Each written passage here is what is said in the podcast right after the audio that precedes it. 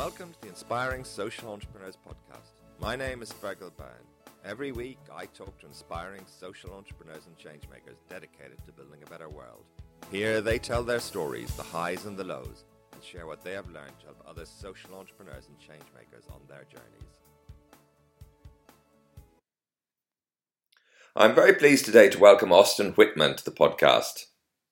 Austin is C E O of Climate Neutral, a U S-based consumer-focused climate certification company that aims to inspire consumers to factor a brand's climate impact into their buying decisions. Austin has worked in technology, climate, and clean energy finance for more than two decades with many small and early-stage organizations. Well, thank you very much, Austin, for joining me today on the Inspiring Social Entrepreneurs Podcast. Thanks for having me. It's great to be here.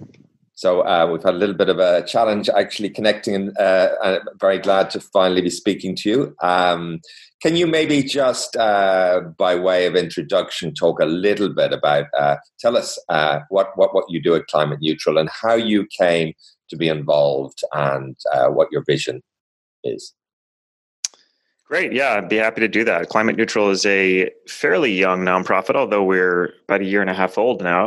Uh, we are based in the U S, and our simple goal is to get all companies out there to become net zero with their carbon emissions. So the way that most companies will have to do that is to offset all of their emissions for last year and then work on reducing their emissions in the future. And we're doing this by way of a consumer label that tells consumers that a company has achieved carbon neutrality for, for its operations. Um, it's something that's been sorely missing from the consumer market here in the U S. There have been a few t- attempts in Europe to do this, but um, none of them has achieved much scale and impact. So we felt it was a good time, given the urgency of the climate crisis, to do something like this. Uh, so I launched the organization along with two others who provided seed funding for it. And we did that in March of two thousand nineteen. And over the course of two thousand nineteen, we recruited about one hundred brands to be certified. And earlier this year, we certified those plus another thirty or so. So we've got one hundred and one hundred forty-six actually up to now, and um, heading toward two hundred fifty by the end of this year that will be committed to certifying next year. Great, great. Well, what's your background, Austin, and, and how did you come into this space? Yeah, so my, my background is kind of a, a diverse mix of policy and finance and um, and sort of environmental markets going back to two thousand four. Um, I was involved in uh, carbon investing and renewable energy investing in the two thousand seven, eight, nine, ten time period. Uh, worked on policy, climate policy at sort of local, state, and federal, and a little bit of international levels um, from two thousand ten to fourteen, and then worked at a clean tech company on state regulatory policy for smart grid and energy efficiency and clean energy. Um, so when you spend that much time working on a problem and uh, look at the big at the big trend heading in the wrong direction, it starts to get a little frustrating and, frankly, a little bit unnerving. Um, you know, when when I can count over the course of my career, you know, a a substantive rise in global greenhouse gas emissions, it sort of feels like, wow, what what can I be doing differently um, that could potentially have have more impact? And so that's the point that I was at in late two thousand eighteen when I started talking to the two guys that Uh, I launched the organization with, and we uh, we basically put you know, put pen to paper and designed uh, the organization as it is. So uh, you know it, the conversation came at a good time for me personally, um, and uh, our hope is this can really scale some impact. Yeah, yeah. Can you maybe just uh, it could be a bit technical at times, but just explain a little bit what what a carbon uh, offset is, and why you think that it has a, an important role to play in dealing with the climate problems we're now facing?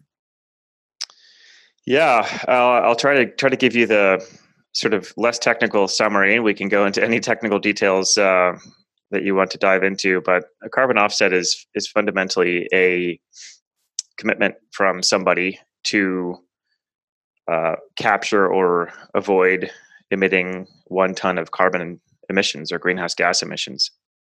Um, that, that's fundamentally what a carbon offset is. Now, offsets can be used in a whole bunch of different ways. Uh, what we're talking about is getting companies to purchase them voluntarily because they know it's the right thing to do, uh, and they know the governments are not making them do it enough. And what it does is it has the effect of giving companies a price on their carbon emissions, which is really what policy should be doing, but it hasn't done. And so when a company assesses what its carbon emissions are and then offsets all of them, it has a price on those emissions and then a financial incentive to to decrease them. So carbon offsets can come from a whole number of different types of projects. Most commonly, people think of forests, um, you know, tree planting or stopping trees getting cut down, uh, improving forest management practices. Uh, but there's a whole kind of innovation right now around different types of offsets because there are many different ways to reduce carbon emissions because there are many different sources of carbon emissions. Yes, uh, b- b- very interesting. I mean, you say very, very many different sources, but it seems like these solutions aren't looking at the sources, they're looking somewhere else. Because presumably if you have a plant that's generating carbon uh, emissions, your first uh, way around looking at that would be say, well, let's let's reduce the emissions. This seems to be a second order kind of way of addressing it by saying, let's go somewhere else and do something else. Why not just in the first instance, just go to where the problem is? This this this plant is uh, emitting too much carbon. Uh, uh, we just, you know, uh, uh, there should be some regulations and let's just cut this back.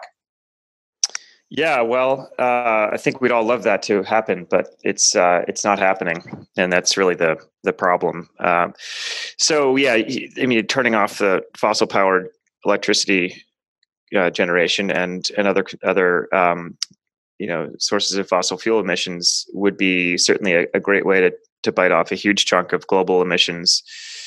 Um, you know, in global scale terms, there's about fifty-five gigatons of emissions annually, and thirty, thirty-five-ish of those come from burning fossil fuels. So it's it's a big chunk of it. Not all of it, but it's a big chunk of it. Um, unfortunately, you know, we haven't figured out a way to transform those energy sources into um, things that are more renewable uh, more quickly. And we could be we could be moving quicker on the transition to wind and solar power and, and what have you, zero carbon forms of energy, but um, you know, but that requires uh, a better market design to capture some of the costs of, of carbon emissions that are currently not being not being counted. Yeah, yeah. Um, you you you say uh, as we you're talking about the, the the actual number of gigatons and so forth.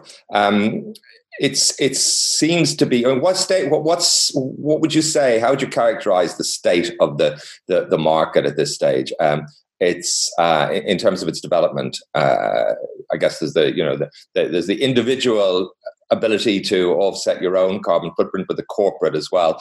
Um, it's it seems to be a uh, sector that's had some challenges in the past. Um, I know in the U K. Uh, maybe just looking at it from at, in terms of personal consumption and so forth, but people talk about it a little bit uh, in, in terms of, you know, as Catholic indulgences, that you're buying some kind of indulgence to, to, to you know, uh, spend your own carbon however you like and, and, and then just buy an offset and so forth. But um, I, I guess we're, we're less talking about the individual here and more talking about the corporate world. I've seen some pretty eye-opening uh, figures about the, the expectations for the growth in this market. Can you maybe just give some uh, background in terms of where you think we are and, and, and where you see the market going?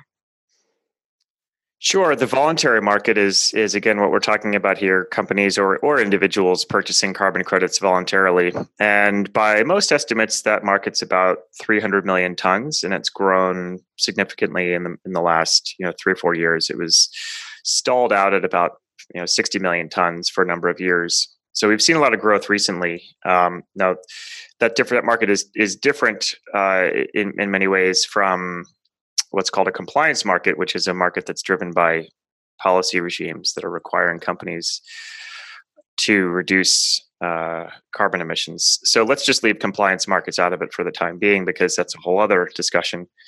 Yeah, yeah.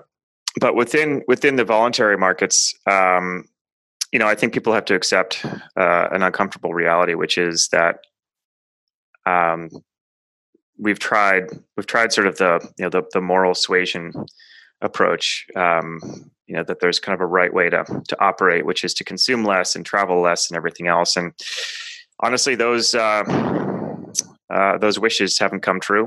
And I think there's a point at which you have to say, what are the what are the tools that we have access to, and are they being used to their full capacity? And, and right now, you know, offsets, um, you know, basically markets where you're paying somebody to uh, avoid or, or, or um, you know, or capture a ton of carbon somewhere in the world. Uh, that market is significantly underinvested in, so there's far more capacity to do more carbon mitigation than there is um, actual demand for it. So we really need to just drive demand in this market. And you can look at that a few ways. I think one one way that we really look at this is a it's an it's a near term hedge against you know the, the likelihood that longer term reduction commitments might not pl- pan out as people are promising. So I think it, it scares me when I see a corporation promising anything but by twenty fifty, because that's thirty years off, and you know the company will be five C E Os further along in its evolution, and you know.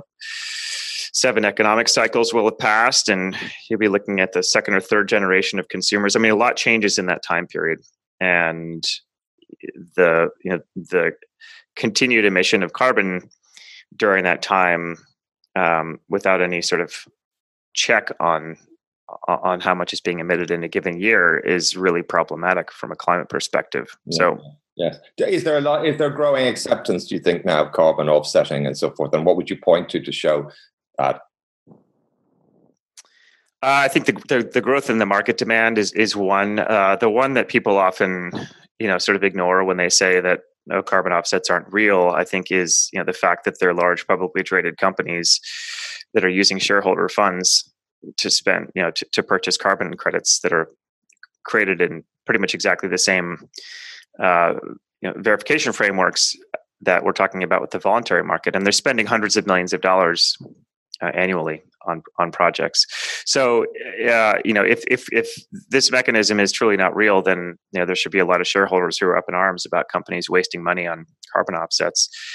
Um, so, you know, I think we, we've learned a lot in the last fifteen years about how to set up a project that's going to deliver the promised carbon mitigation, and uh, you know, kind of what tests to apply and how to apply them, and technologies continue to improve on. Uh, on on monitoring projects, for example, using satellite data to track the progression of a forest. Um, a lot of people are thinking about ways to use blockchain to track carbon reductions and um, verify them from end to end in the you know in, in the process of, of creating them. So um, yeah, so technology is, is definitely jumping into this. We've seen a lot of interest in uh, carbon removals, which um, you know, seem to be very popular among uh, the the tech crowd, which is um, somewhat funny to me, because to me, a, you know, a removal is essentially the same as an offset. You know, somebody somewhere is capturing a ton of carbon, whether it's happening on a box on the top of a building or a tree. Um, ultimately, you know, it's it's the same outcome. Yeah, uh, yeah. I I I. I like to talk about your personal journey as a social entrepreneur, just trying to understand a little bit more about the market, if you don't mind. Um, and and um, how do you, uh, what kind of uh, projects do you certify, or what kind of projects uh, make the grade in terms of uh, carbon offsetting for you? I've looked into this a little bit, and uh, repeatedly the research that I've come across suggests that the market is uh, very largely Uh, dominated by uh, projects that don't actually offset, that don't actually provide additionality. It seems to be uh, a very problematic area, and and uh, again and again, I found researchers trying to you know work out what's happening and, and finding it very difficult to find genuine offsetting projects which are additional and, and meet the, the the criteria that you would hope for for an offsetting project. Um, and and that seems to be a problem in the development of the market, certainly uh, some time ago, and, and maybe that's changed now, and maybe there's some trends that suggest that there are better projects, that are real projects there. But how do you approach this question, Austin? Yeah, I think, I mean, people, I've, I've heard that point a lot. And, you know, honestly, when you pick back to what people are reading, there's a couple of reports. Uh, there was a report done by the E U on a market mechanism that's about twelve years old. Uh, and, you know, while the findings, I think, were were valid, uh, you know, the conclusions are less relevant because of how the frameworks to verify carbon credits have evolved since that time. Um And then there's, you know, there have been a couple of consulting firms that have put reports out. There was a, a journalist here in the U S who did a report that was um, you know, based very little in reality and mo- mostly on cherry picking a couple of projects that didn't perform. So, uh, yeah. So I think the, the the story that doesn't get written is is about the offset project that worked, and there are lots of those, and. Um, The way we try to find them or ensure that we're purchasing them is to apply a few different filters to to the offset purchase. One is to only allow projects that have more recent vintage years. So rather than allowing a project that was creating offsets under a two thousand eight regime, you know, make it more recent, twenty seventeen, twenty eighteen, twenty nineteen. So um, that allows us to avoid purchasing credits that were Again, that were created earlier in the evolution of the market. The second is that we require third-party verification, which um, is is you know it, it should be standard, but it, it's it's not standard for all people who are spending money on carbon-reducing yeah. projects. Uh, uh, you know, have a third party come in and apply yeah. a framework. That, that's very interesting, because not as I understand it, that's not so common, and it probably adds cost to it. It does add cost to it, yeah, and and that's that's part part of the purpose. It's you know it's it's kind of ensuring that, think of it as a commodity, right? I mean, someone's got to check and make sure that the wheat or the corn you know meets a certain criteria, and that's fundamentally what we're trying to do here is create some standards around how projects get get created and looked after. So uh, yeah. I can understand in the individual from an individual perspective in a way that you know. Um, individual carbon offsetting, but um, are there issues around corporate offsetting that concern you? Um, the there can be, depending on how corporate offsets are, are used. I would say, I, I basically bring it back to sort of uh, a couple a couple fundamental questions. Um, you know, if if if the approach that's that's being used were used by every com- company in the world, would that would it scale? Like, can the approach scale, and the, can the approach have impact at scale? Um, and then, does it pass the, the sort of the, the science test, the laugh test of you know this is this is scientifically ridiculous, or you know this is this is scientifically credible? Um, and then and then is it backed by sort of a, a valid theory of change as to what you're trying to accomplish? I'll tell you that you know there's limited research, but but some research that that shows that companies that offset their carbon are more successful at reducing their carbon, in other words, at managing their carbon emissions, uh, than companies that don't. And the very basic thing that marks the difference is um, that they're they're forced to measure it. They're forced to understand where it comes from. And you know, in twenty twenty, it's pretty unbelievable to think, but most companies still have no idea where their carbon emissions come from. Yeah. So if the simple act of offsetting allows you to set a goal of, you know, actually doing something that's achievable within a three-month period to greatly mitigate your impact on the climate, and it forces you down a path of actually having to measure and understand where your emissions are coming from, that seems like a real win to me. Yeah. And that's the first step in the in the theory of change here, right? Now, what our certification does is looks annually at what a company's doing. And you have to have to disclose reduction goals that you're setting, so ways that you're going to work on your operations and um, work on reducing emissions over time. Uh, so, so it's it's it, it troubles me when, when people sort of think, well, I offset one year's worth of emissions from one of my buildings, and I'm calling myself carbon neutral, and that's the end of the story. So there needs to be a much longer term perspective here, but you also need to allow people to to or, or acknowledge that. Um, You know, reducing emissions is hard, especially for most companies who have uh, you know long and complex supply chains that they only you know have little limited visibility into uh, that are, that are, go, stretch around the world. So um, in the meantime, you either just say, well, I can't do anything about reducing my emissions because it's hard, or I'm willing to spend money on offsetting. And so I'm going to do that while I'm focusing on, you know, medium to longer term efforts to to reduce emissions. So I think that it, it really, we look at it as as the gateway. You know, it's it's a it's a way of bringing carbon management into the consciousness of a sustainability program and getting people thinking about carbon, pricing carbon, and then acting on carbon. So you, as part of your uh, assessment, take into account their actual reduction, ongoing actual reductions in carbon emissions. Yeah, so we ask companies what they're what they're planning to do in the next twelve to eighteen months, and then okay. when they recertify with us, they have to report on progress against those goals, and then yeah. establish new goals if those if those projects are complete. Yeah, yeah. And uh, final question on this: it's a big topic. We've got a whole a whole uh, many conversations on this. Uh, and um, do you do you worry, as some people suggest, that uh, that the carbon offsets take pressure off corporations to make fundamental changes in their own operations?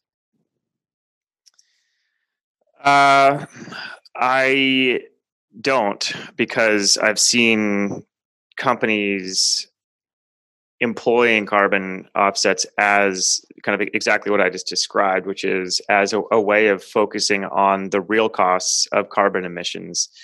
And as long as, you know, th- they're going into it with the expectation that this is part of an overall strategy, then Um, then no, I think it does the opposite. It, it it prices carbon and it gets people talking about it, gets them to be aware of it. It enables them to start talking about carbon emissions with their consumers in a quantified way. Um, and yeah, it, it, it makes carbon management part of the part of the, the company's identity. Yeah. I think it's a, it's a really important, um, there's a really important line here, which is, you know, what sectors of the economy Um, yeah. should we generally be um, encouraging to do this? I personally don't believe that the raw commodity, you know, the fossil fuel supplying companies in the world should be encouraged to to purchase carbon offsets. Um, it, you know, it, it, it fails a few of the tests that I mentioned earlier, kind of the science test, the laugh test, um, you know, the theory of change test. I, I don't think that it's a productive thing to encourage those companies to do it. And not surprisingly, they've been the ones who've jumped into the market and and I think soured people on the idea that companies should be able to use carbon offsets. Um, conversely, there are companies that provide services and products that everybody in the world relies on every day. And those companies have a lot less direct control over kind of what they do. Uh, because you know, w- within their within their within their operations, because they're purchasing products and services from other companies, yeah. and you know, a lot of the emissions are far upstream. And so, in the meantime, while they try to work up their supply chain to make changes, get, we, we need to give them a way of mitigating carbon. Yeah, yeah, very interesting. I, I guess you're still at an early stage in development. So, have you had a chance to see whether the companies that say, well, we're, we're buying carbon offsets today, we're going to also re- reduce our emissions. Now, have you had a chance to go back and see how many of those have actually achieved their emissions that they've committed to? Well, we're on the eve of, of doing that. In January, we start recertifying our first group of companies. So, we'll hear from them on how the first year went. Uh, we'll get reports on on the progress, and yeah, yeah, yeah. Um, so that should be interesting. Yeah. So you set up as a non-profit. Mm-hmm. Um, was that a, a pretty clear-cut decision, or were there different options that you considered? I mean, it's for me, it was, and and for our, our seed funders, it was. Uh, it, it just seemed obvious that we need to do something that is purely focused on the mission and the outcomes, as opposed to focusing on investor priorities or, you know, revenue goals. Uh, I think, you know, the independence that we can bring to this market um, kind of w- will help us build trust in the label and the certification. Um, it, it means that we can focus our priorities on the thing that really matters, which is the amount of carbon that we're that we're managing. Yes, absolutely. And, and uh, can you tell me a little bit about the growth and so forth? Because um, building a standard is challenging. Uh, is that something you, you from the beginning thought there's something you could do on your own? Do you need to tie in with other uh, organizations? Are there other standards out there? But when you were looking at the, you know, the problem, the issue, and you're thinking, well, how do we come in here and set a standard? Can you just talk a little bit about, uh, quite daunting, I think, uh, to, to to go in and, and and do that, how you approach that question, Austin? Yeah, it's a, it's a great question. I mean, we obviously started with a process where we looked at what's out there in, in the market and, and looked, we consulted with all the technical standards manuals, which frankly don't say that much as it comes to uh, carbon neutrality. Uh, there are some protocols, some general approaches and frameworks. Uh, there's an accounting language, but but when you when you when you're looking, if, if you're looking for something that puts all those pieces together, you know how you how you count carbon, what you should do to to manage it and to offset it. Um, there really is, isn't a whole lot of precedent. So we found a pretty barren landscape there, which was disappointing, but. Uh, you know, it made it a little bit easier to create something that we felt was meaningful because it wasn't like we were, you know, fighting with a thousand different, uh, different alternatives. Um, but then the, probably the more important thing is thinking about how to bring that standard to market. And the, the few carbon labeling efforts that, uh, have, have been worked on over the past decade have been brought with more of an eye toward providing clients of consulting firms with a bit of a reward at the end of a consulting process, and not brought to the market with the consumer, uh, the consumer at the center of it, or the consumer as sort of the purpose of the of the of the label or the or the certification. So we're really trying to focus on the power of uh, of mobilizing consumers who who are at large scale very concerned about climate change, but paralyzed by not understanding what they can do about it and not feeling like someone else is doing something about it. So if we can tap into that sense of anxiety and frustration and mobilize consumers, then I think we start to make make progress. Uh, so yeah, so so we we really are, are focusing on bringing the label to market with it with the with an emphasis on consumer awareness. Right, and and and that that, that has changed. Uh, uh, there seems to be considerable momentum now. Uh, of course, the United States has, for some time, been a very polarized uh, market. But nonetheless, there does seem to be a general agreement and increasing awareness, and not just amongst the youngst and youngsters and the uh, the, the millenniums and, and uh, millennial generation and so forth, but a, a growing a growing awareness. Um, but I guess a growing uh, global or, or widespread awareness doesn't necessarily... isn't necessarily concentrated enough to to to to impact uh, to get the message across to people when they're going shopping. Uh, how, how how does that work? I think we got to be, we have to be realistic about what what the message is and what we're expecting people to do. Uh, there have been carbon content labeling efforts that have right. been started yeah. and stopped, or you know, started and stopped and restarted.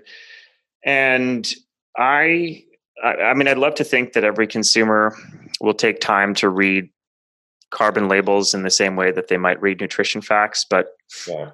I would bet that most most people don't read nutrition facts, and even fewer would actually read carbon carbon labels and know yeah. what to, to yeah. make of them. You know, it's a t- nutrition fact is only meaningful if you know that you know you have some reference point, right? two thousand calories a day, or what have you, and carbon is even harder to create a reference point around, and then to frame that in the consumer's mind, I think is just is fairly unreasonable. So the the thing that you, we have to think about is what is the what's the um, what's going through the consumer's mind when they're reaching for something on a shelf, or they're browsing a website and they're deciding whether to buy something. Uh, it's a whole lot of other things other than the carbon content of that product.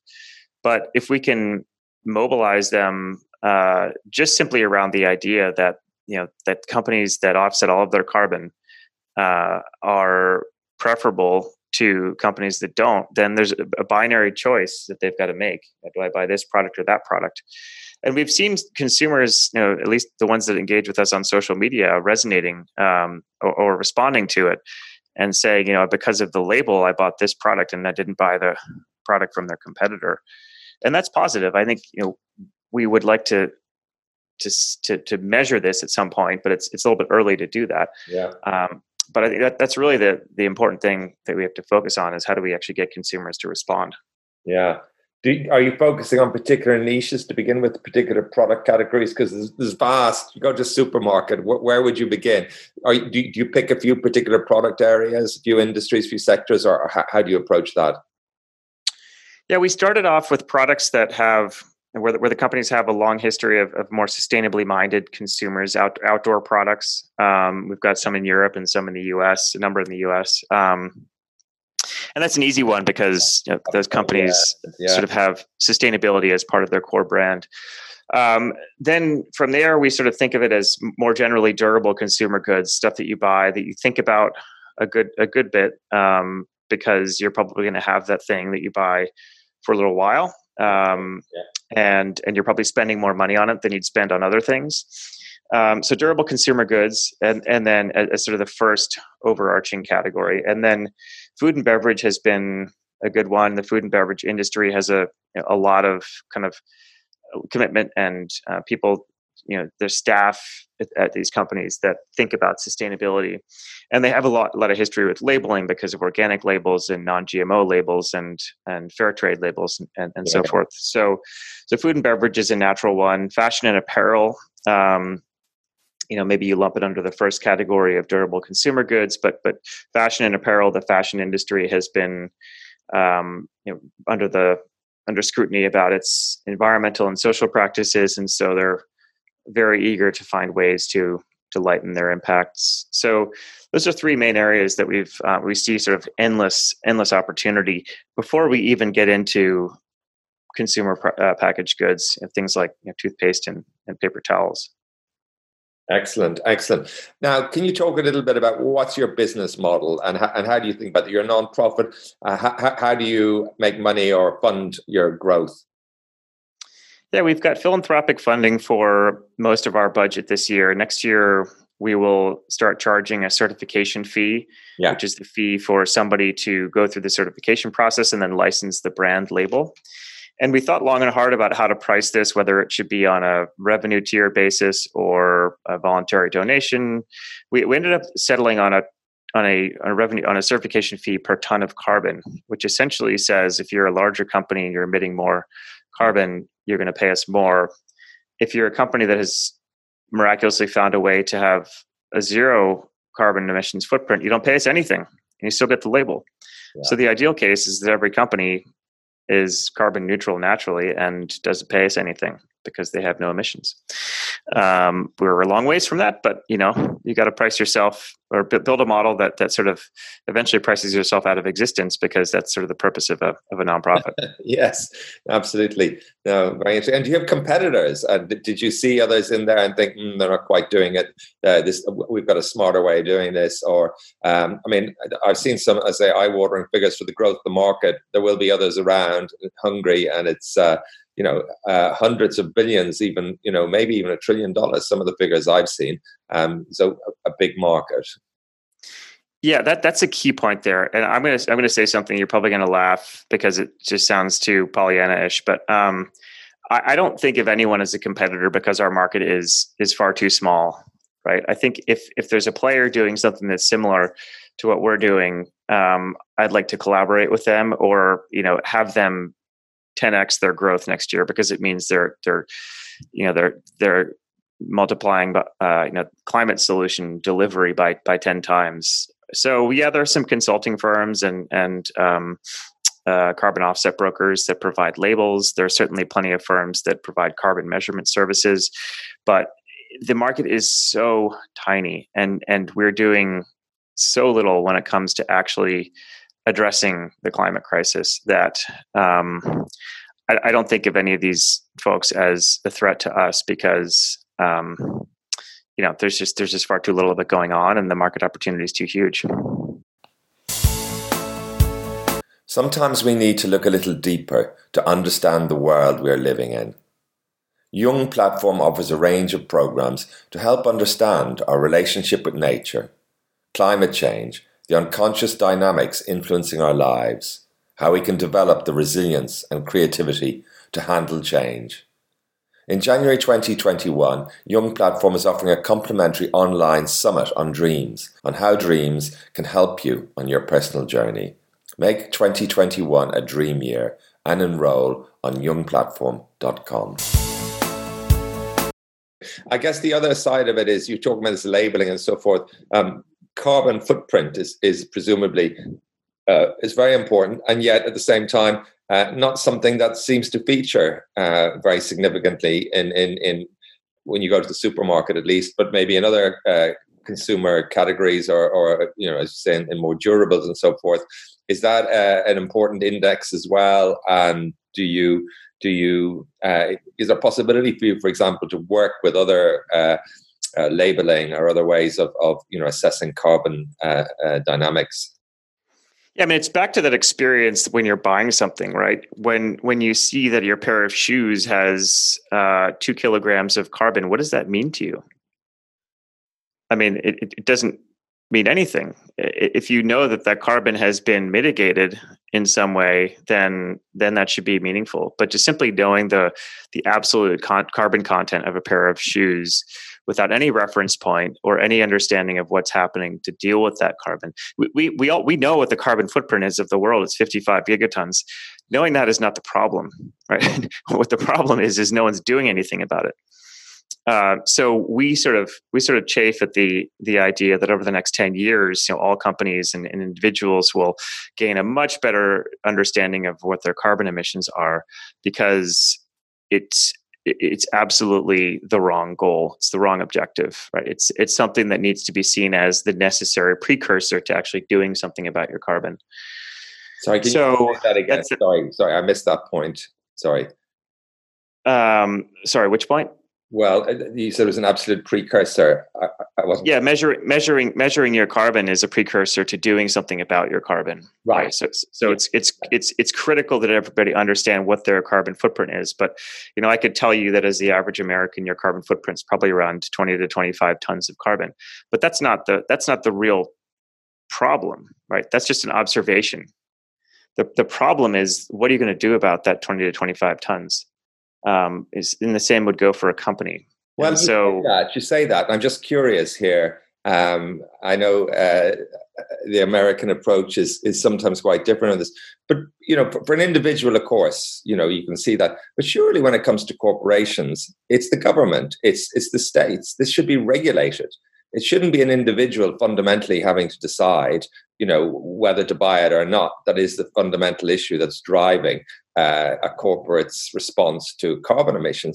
Surely these are, you know, global, they are massive externalities, and they are really areas where we need more regulation, first and foremost.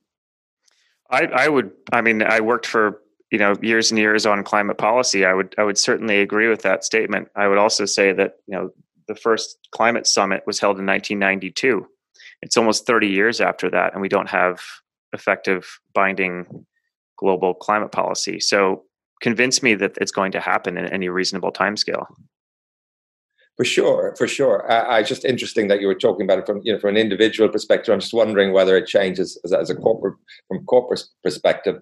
And um, you know, I mean, clearly there's been a particular Uh, version in in in America of uh, well deregulation or taking away of, of of you know environmental regulations in the last administration, but um, that will have a big impact, presumably, if if the if the uh, regulatory authorities and and you know and notwithstanding the fact that the the, the U S government uh, and the federal government has you know pulled back and, and stripped away uh, environmental Uh, regulations, that the states seem to have taken on more, and and and you know there's, there's more kind of decentralized activity, as it were.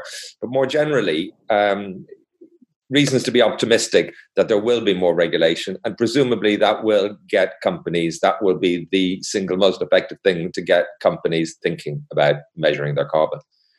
Yeah, I, th- I think so. I, I guess I, I, I like the phrase reason, a reason to be optimistic. I don't think it's a reason to be complacent, though, because I think for, for a long time, people have said, oh, well, policy is going to take care of this problem. And I don't think, you know, uh, it, there's there's too much.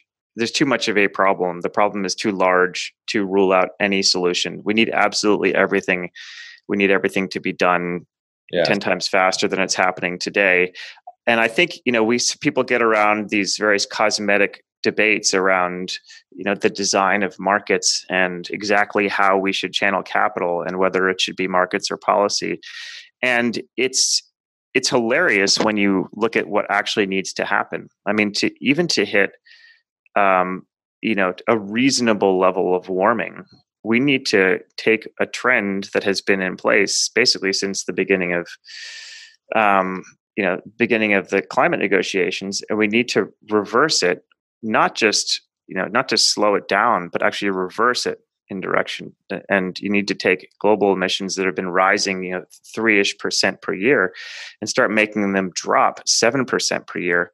And that ten percentage point swing is something that it just, it's a very basic, basic thing. And I think that most people forget about that when they debate, you know, well, should we do this or should we do that?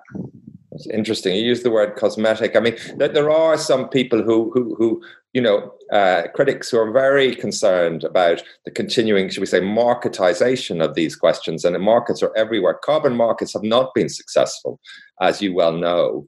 And um, there's, you know, reason to be optimistic that maybe that will change in the future. But there are a lot of problems around carbon markets uh, in Europe, uh, in California, and, and, and you know these are things that are still evolving. But it's surely it's surely there are legitimate questions in a, in a world where we have seen you know vast uh, increasing deregulation across the board. Uh, it's it's it is really a significant question to ask about what is the role, and it's, of course it's not binary, it's not either or, but uh, you, you you can say that you know uh, uh, you can even say carbon markets are good and helpful, and also say that we absolutely need more regulation. Well, well, just to be clear, the carbon markets the mar- carbon markets that you're talking about are created by regulation, so it's impossible to separate carbon markets from policy because they wouldn't exist without policy. And the reason they haven't been successful is is due to a function of policy design. And here in New England, we've got a great example of that, which is the uh, the second or the first really uh, kind of regional emissions trading program, which is a carbon market. And the first phase of it was unsuccessful because the cap was set too high. Back to kind of getting a little bit too technical, but, but basically people were allowed to pollute too much. And in the second phase of it, the cap was lowered, and the, and it's been extremely successful at driving, in particular, coal out of the generating fleet in New England. So, so I think I, I do think people like to sort of stage, you know, markets. Oh, it's markets versus policy. You know, it's government versus the free market. But carbon markets are created by government, and when they're when they're poorly designed, they don't function. And they don't achieve their intended purpose, and they and they become poorly designed because of the, the political process that has to happen during the design, because it's a consensus-driven process. Well, it's interesting that you you have an a, an example to hand where you've seen the improvement over time, and and you know, presumably there is some learning, and and uh, these markets can work better. Uh, interesting to get your your, your perspective, uh, and and as I say. I, I'm not saying it's a binary thing at all, and and you know, it, but there is a genuine question to to to to be addressed and to talk about in, in terms of you know regulation, and uh, interest, it, very very interesting to get to get your perspective. But presumably, we, we will be moving into a more regulatory uh, uh, you know phase, should we say, at least uh, from the United States, and and it looks like you know, and of course, the, the, a lot of the world takes its lead from from from, from America in, in that respect. So you know. Uh, these kind of hybrid situ- hybrids, these are interconnected between you know, regulation and markets and so forth. Um, uh, commitment of the of the next administration to to deal with with the you know carbon carbon issues is is clearly uh, significant, and it's got to be a good thing for for, for your for your organisation, uh, I guess. Um, can you talk a little bit about what it's like to be a social entrepreneur? I mean, it sounds like you've, you, you've got a strong policy background, uh, analytical research, presumably working in, in, in policy organizations. Um, uh, you're a social entrepreneur now, I guess. Um, what, what does that mean? And what's that journey been like for you? Uh, well, I, back to your to your previous point, I hope that America can give give the world something to something to follow. I don't think we've done we've we've done the opposite. Um, so, uh, yeah, let's uh, let's let the next four years um, play out before we make that call. Um, yeah, am I a social entrepreneur? I suppose. I mean, I've got a social purpose to my work, and and starting something is entrepreneurial. Um, I don't technically kind of label myself that. Uh, just sort of somebody trying to apply, um, you know, a bit of experience to solving a really difficult problem. Um, but you know, it's it's been a really really fun journey so far. We, we're a small team of just three, but a handful of um, you know part-timers, as well as a number of volunteers and a really devoted board. Uh, who who provide a ton of input to the organization. So um, I, I think you know the, the challenge with with anything is to figure out how exactly you're going to approach the approach the opportunity or approach the problem that you're trying to solve. And um, that's as true as much here as it is anywhere. With a with a small organization, you have all the same sort of challenges that you do in a larger organization. You just have them all. Um, you know they, they all need to be handled by a team of you know two or three people.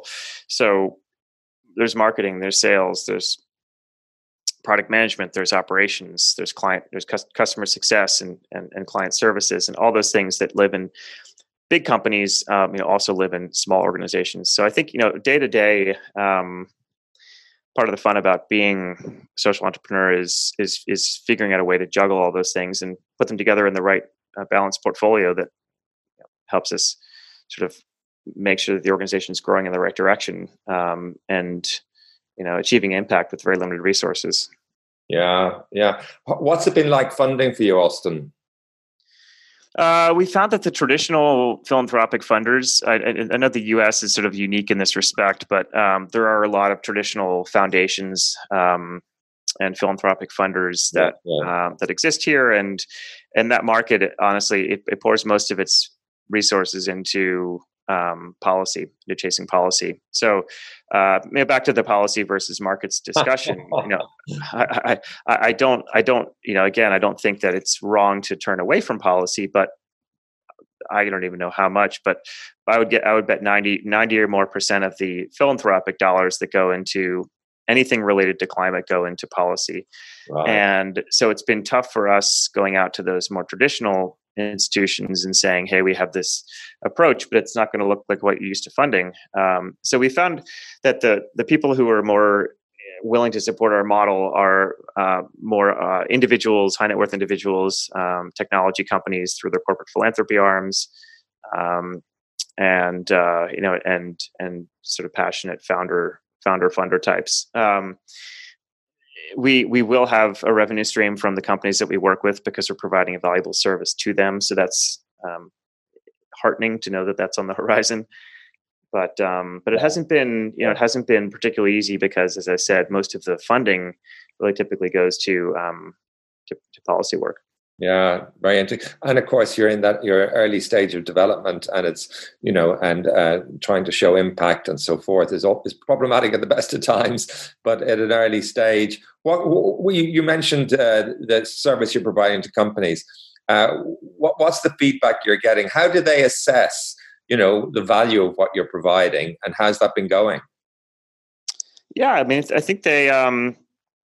They allow, or, or they, they look at whether um, you know our label allows them to enter into a conversation about climate change with their consumers, um, and sort of puts puts puts climate as you know something that's front and center within their brand. And the feedback we've gotten has been really positive. Um, it's it's been mostly centered on the fact that we seem to get their marketing challenges. We sort of speak speak marketing language, which is ultimately the the R O I driver for them.